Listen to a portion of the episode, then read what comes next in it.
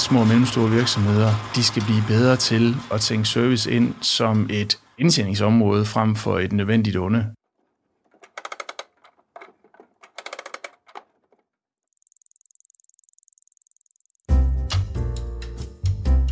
Du lytter til Det Videnskabelige Kvarter. En podcast fra Aarhus BSS, hvor vi sammen med en forsker på 15 minutter vil give dig et indblik i noget forskningsbaseret viden om erhverv og samfund. Mit navn er Michael Skrøder.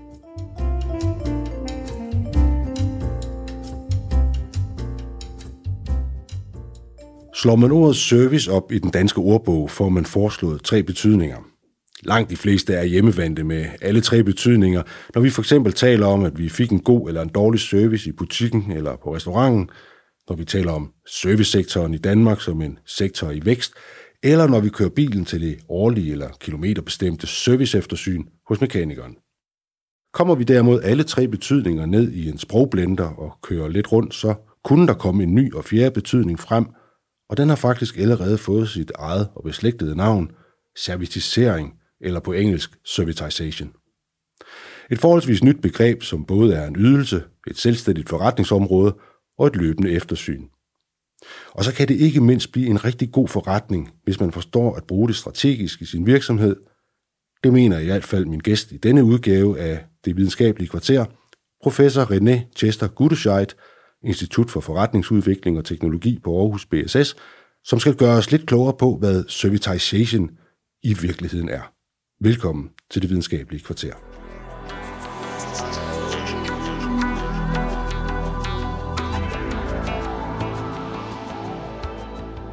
René Chester Guduscheit, hvad er servitisering eller servitization? Ja, men servitization er en øh, udvikling fra produktionsvirksomhed over til produktionsvirksomhed og servicevirksomhed i et og samme setup. Og typisk taler man om en produktionsvirksomhed, der går fra at øh, sælge produkter udelukkende og have en eller anden form for serviceaktivitet til at sælge en samlet ydelse, hvor man sælger produkt plus service i et og samme øh, øjeblik, kan man sige. Så vi taler produktionsvirksomheder typisk? Det er typisk produktionsvirksomheder, fordi de rene servicevirksomheder kommer ind i en lidt anden kategori end, øh, end, end servitization. Øh, så det er udtryk for, at man bevæger sig fra at være øh, tæt på et benet i forhold til produktsalg til at sælge øh, noget, som, som ligger lige på niveauet over, hvor det både er produkter og services i en og samme ydelse. Så det er noget med at få produktionsvirksomhederne dirigeret mere og mere over i servicesektoren? Ja, lige præcis og i sin, sin yderste konsekvens, så går man faktisk fra at sælge et produkt øh, udelukkende til at sælge noget, som egentlig ligger mere på outputtet eller på processen hos kunden. Øh, man taler i sin mest ekstreme form, taler man om sådan en pay by the hour, øh, det vil sige, hvis man leverer en maskine til en, til en kunde, øh, så leverer man ikke længere en maskine, men man leverer faktisk det, som, som kommer ud af maskinen, altså det, som, som egentlig kan kaldes outcome, frem for et fysisk produkt i, øh, i maskinen. De fleste produktionsvirksomheder, de har jo så også haft en serviceafdeling. Hvad er det nye ved det her? Altså, hvad er det, hvad er det servitisering eller servitization kan i forhold til en god gammeldags serviceafdeling? En god gammeldags serviceafdeling kan være øh, udmærket, øh, men, men noget af det, der er skubbet på den udvikling, som vi ser lige i øjeblikket i retning af servitization, er egentlig den nye teknologi, som er kommet i, i form af Internet of Things, i forhold til sensorteknologi, i forhold til store datamængder som man lige pludselig har fået adgang til, og dermed kan gøre sin øh, øh, produktsalg øh, og dermed også servicesalg mere intelligent, fordi man får adgang til nogle helt nye muligheder for at blive klogere på, klogere på kunden. Kan du give et konkret eksempel på, hvad det kunne være? En af de virksomheder, som vi, som vi arbejder med, hedder C.C. Jensen og ligger i Svendborg. De øh, sælger oliefiltre til øh, blandt andet shippingvirksomheder, speditionsvirksomheder, øh, store kraftværker, hvor de, øh, de sørger for, de filtre, som de leverer, øh, sørger for, at, øh, at olien er ren. Og det er en virksomhed, som er mange, mange år gammel og blev etableret i det, i det forrige årtusind, og som har levet rigtig godt af at sælge oliefiltre og fortsat gør det. De vil gerne bygge noget mere intelligens ind i deres, øh, i deres øh, forretning og prøve at kigge på, hvordan services kan blive bygget op omkring de her oliefiltre. Og i den forbindelse, der siger de, jamen hvad er det egentlig, vi leverer? Ultimativt leverer vi øh, ren olie til, til de kunder, som, som, øh, som vælger at få vores oliefilter til, til, til deres maskiner. Øh, men hvad nu, hvis vi kunne øh, bygge den ydelse ind, frem for at bare sælge oliefilterne, og så sige, jamen vi vil sådan set gerne sælge det, at man har ren olie ude hos, øh, hos vores kunder. Og det er klart, det er noget, der forudsætter, at man har mere snor i de produkter, man har solgt. Øh, så det vil sige, de har egentlig haft et øh, erhvervs projekt hvor de har fået en, øh, en forsker til at kigge på, hvordan vi kan lave det, der hedder condition monitoring. Altså se på, hvordan de maskiner har det ude hos, øh, hos kunderne, så vi kan være på forkant med, hvis der er et eller andet, der skal ske i forhold til justering af de oliefiltrene.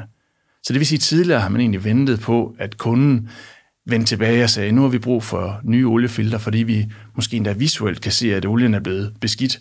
Men, øh, men nu kan man faktisk være på forkant fra C.C. Jensens side, og allerede før der kan opstå et problem, sige, jamen I har sådan set brug for et rent øh, oliefilter. Og det er simpelthen fordi, at man kan sidde i Svendborg og følge det her filters procedurer og, og gøren og laden et eller andet sted i øh, Jylland for eksempel. Lige præcis, eller på verdenshavene. Øh, så det er jo klart, det er jo en kompliceret øvelse også for sådan en virksomhed, at man skal gå fra at sidde og vente ved telefonen, både i serviceforretning, men også i produktsalg, sidde og vente på at kunden kontakter en og siger, nu har vi brug for et, øh, for et nyt oliefilter, til at bygge en masse kompetencer op i forhold til at, at sikre, at man har øh, forståelse for, hvordan øh, produkterne agerer ude på markedet. Det lyder som om, det kræver noget investering også øh, for en virksomhed, ligesom at gå på servitization-bølgen, øh, og vi vender tilbage til, hvad det, hvad, hvad det, hvad det kræver af også forandringer mm. øh, internt. Men, men er, det, er, det, er det en meget stor investering, der skal til? Den investering, der skal gøres, kommer rigtig meget an på, hvad det er for et ambitionsniveau, man har. C.C. Jensen repræsenterer noget, som er en ret avanceret øh, løsning, øh, og det er noget med også at bygge en eller anden form for algoritme op, hvor man kan vide, jamen, hvordan, hvad, hvordan er værligt, øh, og hvilken indflydelse har det på, øh, hvordan øh, maskinerne har det, og dermed også oliefilternes behov for at blive udskiftet. Men der er også nogen, der øh, i højere grad vælger nogle mere simple løsninger, hvor man siger, jamen, at, øh, at man for eksempel har et ERP-system, der understøtter øh, at man kan se, hvornår man sidst har været ude hos en, hos en kunde og, og sikre sig, at man, at man kommer ud på det rigtige tidspunkt. Og det er jo klart, det er jo mere sådan en periodisk øh, perspektiv på det, men det er i hvert fald noget andet, end at, end at sidde og vente på, at, at øh, folk de ringer til en og siger, at nu har vi brug for, for service på den og den maskine.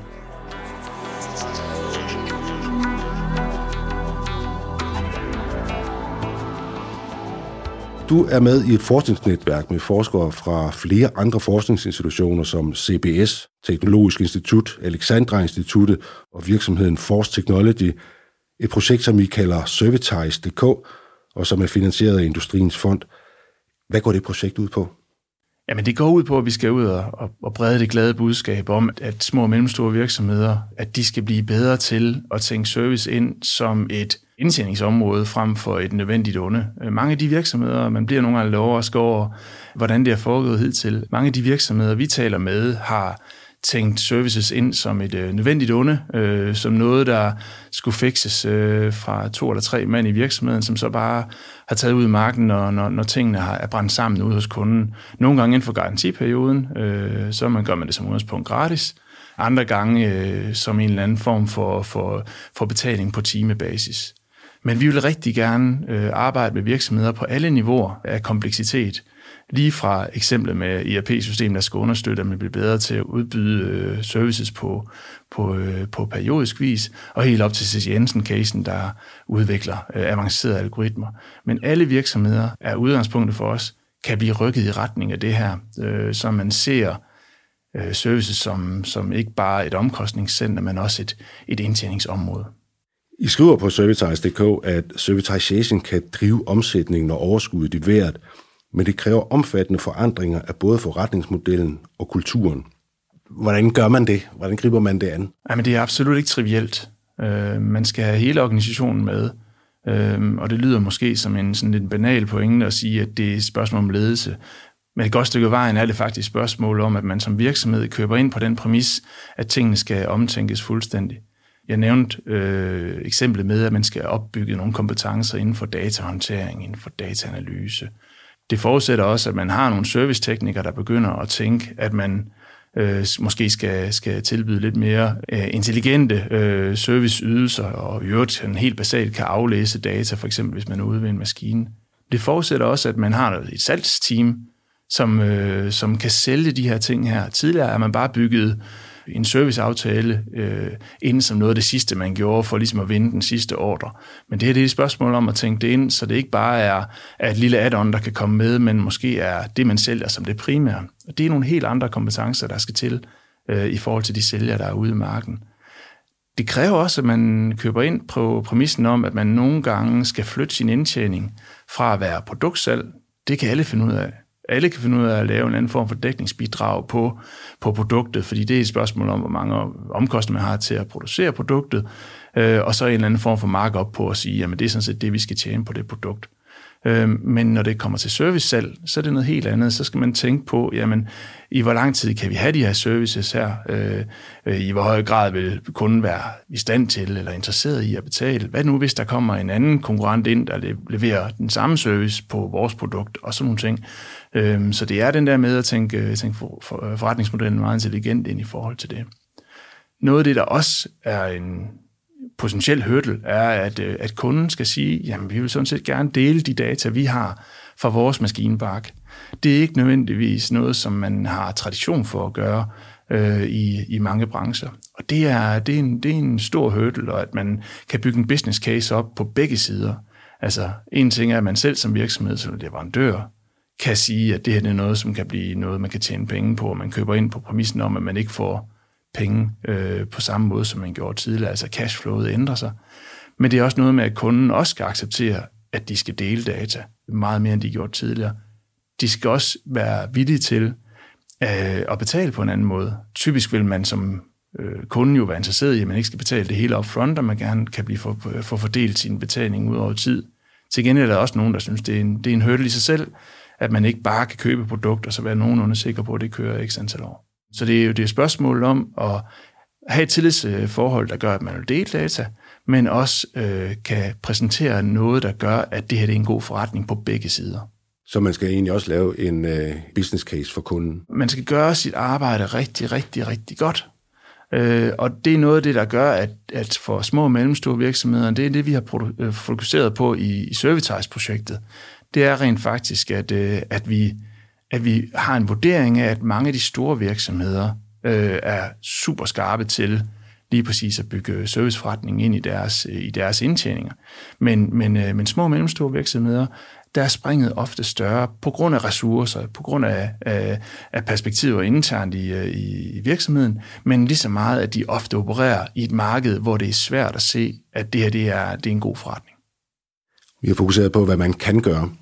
Er der nogle ting, som man skal passe på? Er der nogle ting, som man bare absolut ikke skal gøre, når man skal hoppe med på øh, service-bølgen? Hvis man starter med vældig, vældig avanceret teknologi øh, og, øh, og Internet of Things og alle de der flotte ting, øh, men glemmer øh, forretningsmodellen, for, for glemmer øh, den virksomhed, man, man rent faktisk arbejder i, jamen så kommer man til at stå med, med meget, meget dyrt isenkram, men meget, meget lidt forretning. Fordi man glemmer at få forretningsmodellen med? Fordi man glemmer at få, øh, man glemmer forretningsmodellen med, og man glemmer at få organisationen med. Hvad er øh, perspektiverne i det her projekt? Hvordan ser du det? Hvad er mulighederne? Grunden til, at Industriens Fond øh, har givet et, et ret betydeligt beløb øh, til det her projekt, er, at øh, service og serviceforretningen, en mere intelligent øh, tilgang til services, kan gøre, at små og mellemstore danske virksomheder – øh, de kan komme tættere på deres, øh, på deres kunder.